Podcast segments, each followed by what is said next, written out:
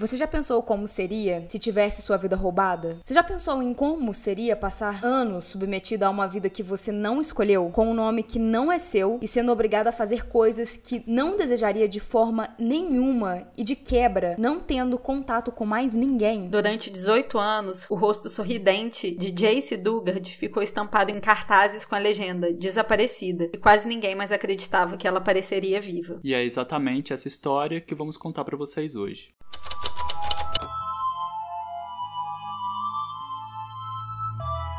Bem-vindos ao Bu. E outras coisas. Eu sou a Mia. Eu sou a Cibele. Eu sou a Ana. E eu sou o Vitor. Oi! E eu sou a Xuxa. Oi, Xuxa.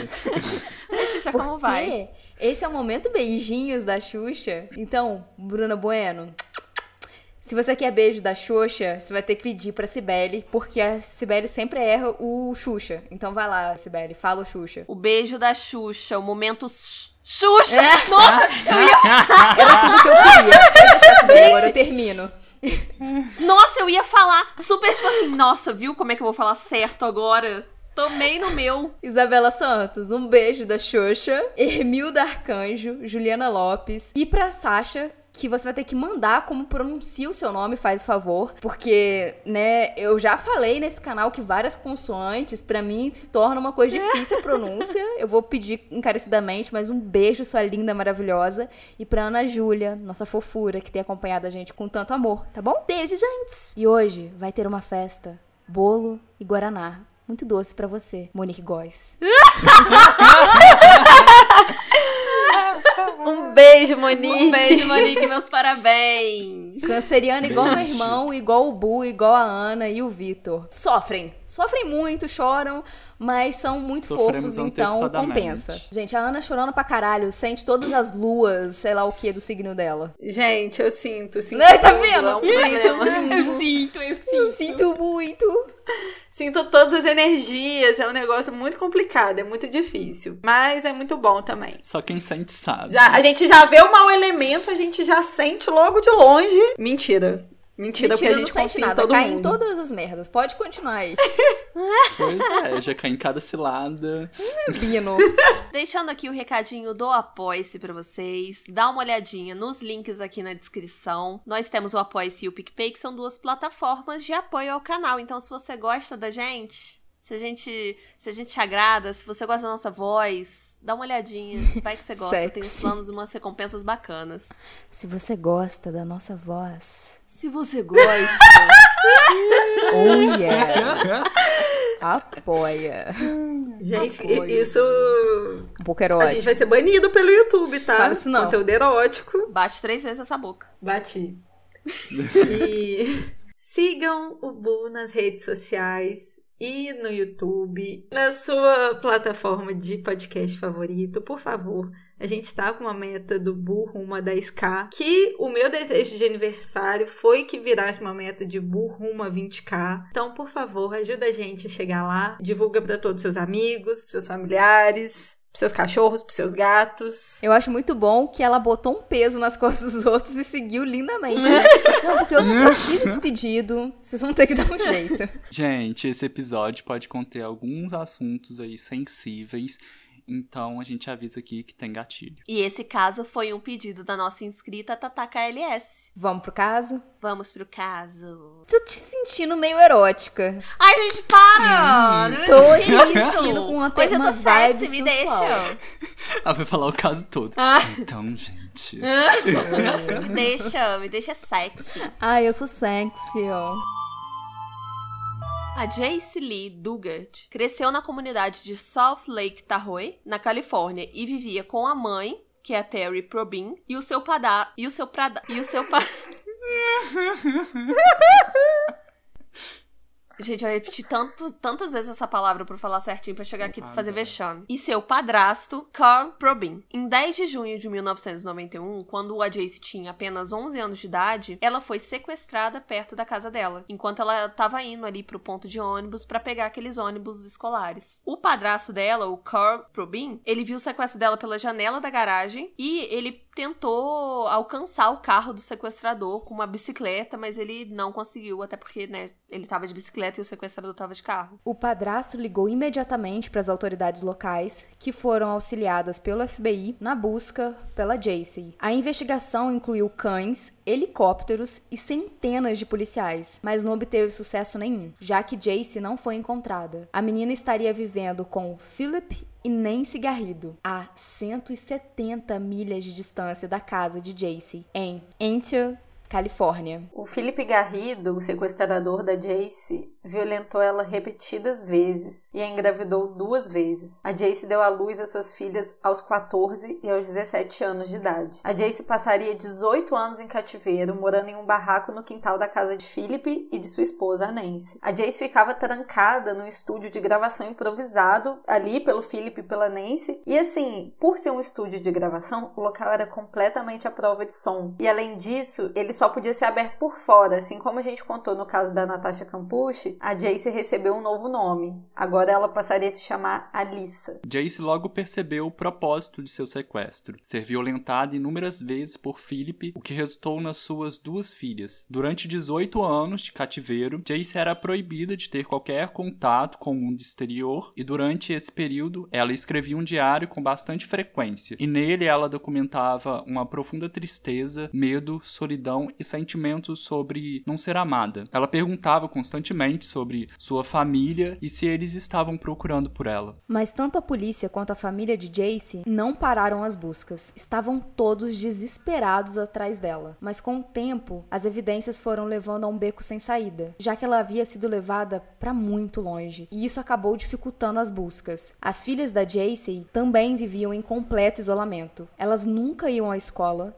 não estudaram, de forma alguma iam ao médico. Elas já nasceram em cativeiro e não podiam ter contato com ninguém fora de casa. A Jace não sabia como ir embora daquele lugar. E depois de tantos anos de mentiras, ela já nem sabia se alguém estava se importando com ela voltar para casa ou se ela tinha lugar para onde ela conseguisse ir caso ela conseguisse fugir. E isso é muito comum, né? Tipo, no caso da Natasha também teve isso, essa lavagem cerebral de botar na cabeça da pessoa que ela não está sendo procurada. Então o destino dela é viver ali sequestrada. Assim que Jace foi sequestrada, Philip a obrigou a tomar banho junto com ele. Isso já seria um trauma gigante, mas tudo piorou porque ela tinha 11 anos e foi a primeira vez que ela viu um homem nu. Jace começou a ser violentada sexualmente uma semana depois de seu sequestro, enquanto ainda estava algemada. Durante algum tempo, o único contato social que ela tinha era com o Philip, que trocava pouquíssimas palavras com ela e de vez em quando levava fast food para ela comer. Inclusive, isso se tornou a base alimentar da Jace e ela só voltou a comer assim comida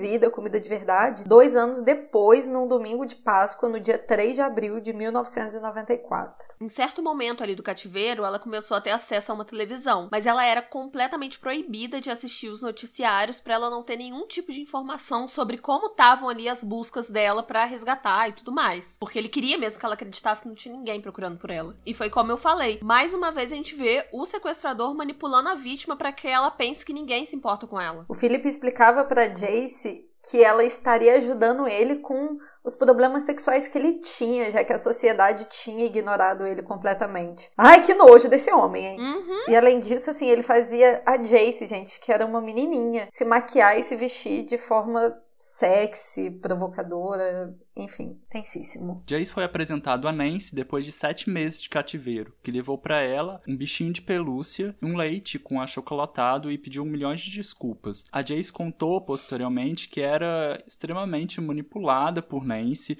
e que seu comportamento era uma completa surpresa para ela sempre, porque a Nancy ficava alterando entre a preocupação materna com a Jace e o extremo ciúmes que ela sentia por Philip e por isso a tratava com extrema crueldade. Durante o cativeiro, os garridos a presenteavam com gatinhos, que sumiram vez ou outra sem nenhuma explicação aparente. Um vizinho dos garridos, chamado Patrick McQuaig, disse que se lembrava de, quando criança, conhecer a Jace pela grade do quintal dos Garrido, e disse que ela se identificou como Jace mesmo. E quando ele perguntou se ela morava lá ou era visita, ela disse que morava lá. Quando Philip viu, saiu de casa e a levou de volta para dentro. Depois disso, ele construiu uma cerca de dois metros e meio de altura em torno do quintal e montou uma barraca para Jace. A Jace ela tentava achar a melhor forma de lidar com os dias de sequestro. Ela disse que ela não pensava muito no futuro, ou até mesmo amanhã. Na verdade, ela focava no dia que ela estava vivendo naquele momento. Ela começou a plantar flores no jardim e ocupava o tempo dela educando as filhas dela, né, em casa mesmo, como ela podia. Durante um período, o Felipe abriu uma loja,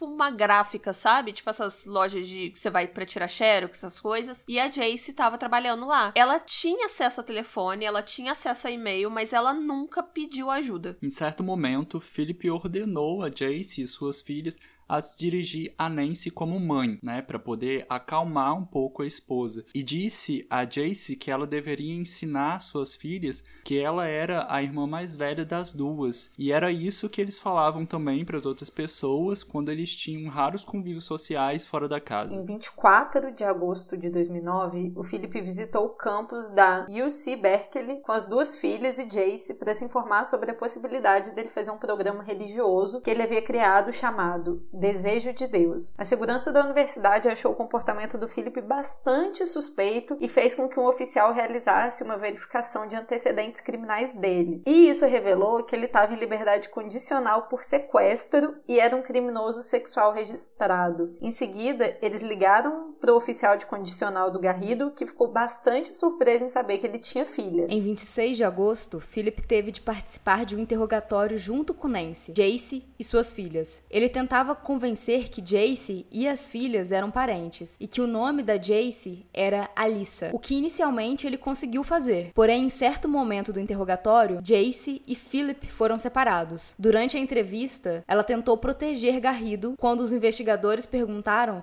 se ela sabia que ele era um criminoso sexual. Enquanto a entrevista continuava, Jace ficou muito agitada e inventou uma história sobre ser uma esposa abusada escondida do marido na casa de Garrido. Ela ficou com muita raiva, exigindo saber por que estava sendo interrogada, por que, que eles estavam fazendo essas perguntas para ela. E finalmente o Philip acabou se embolando ali, ele acabou se atropelando na hora do interrogatório. E ele acabou confessando que ele tinha sequestrado e violentado a Jace. E também depois de muito tempo de interrogatório, a Jace acabou falando, né, revelando a sua verdadeira identidade para os policiais. Em 26 de agosto de 2009, mais de 18 anos depois do sequestro, Jace reencontrou sua mãe e seu padrasto, Terry e Cowper Brin, em Salt Lake Tahoe, que estavam casados no papel, mas haviam separado. Em uma entrevista à ABC News, Carl disse em prantos: "Minha garota não tem educação adequada e eu nem sei em que forma que ela está. Não sei se ela foi tratada como um animal. E isso é horrível. Eu não acredito nisso. Em fevereiro de 2010, a Jace e as suas filhas, então com 15 e 12 anos de idade, entraram com ações contra o Departamento de Correções e Reabilitação da Califórnia, alegando que a agência acabou falhando em supervisionar adequadamente o Garrido, que deveria estar sob supervisão de condicional durante grande parte do tempo em que ela foi mantida em cativeiro. Os oficiais de liberdade condicional nunca descobriram que a Jace e as suas filhas estavam sequestradas lá durante 10 anos que o Philip estava sob supervisão. O processo também alegou danos psicológicos, físicos e emocionais Claro, né? Com toda certeza. Logo depois, a família de Jace recebeu 20 milhões de dólares do estado da Califórnia devido à falha na supervisão da condicional do Philip. Além disso, Garrido foi considerado pessoa de interesse em outro caso de sequestro também na Califórnia. Inclusive, houve um momento durante o cativeiro em que alguns vizinhos denunciaram o Philip dizendo que havia algumas crianças morando numa barraca em seu quintal. O xerife foi até a casa, conversou com o Philip por 30 minutos e depois foi embora. Ele nem chegou a averiguar situação, não, não olhou o terreno, não entrou na barraca aparentemente, né? Em 28 de abril de 2011, Philip e Nancy Garrido se declararam culpados de sequestro e abuso sexual, poupando Jace, poupando muito entre aspas, tá? E suas filhas de testemunharem no julgamento. Em 3 de junho, Philip Garrido recebeu uma sentença de 431 anos de prisão. Nancy Garrido foi condenada a 36 anos à prisão perpétua. O que isso significa, amor? Exatamente.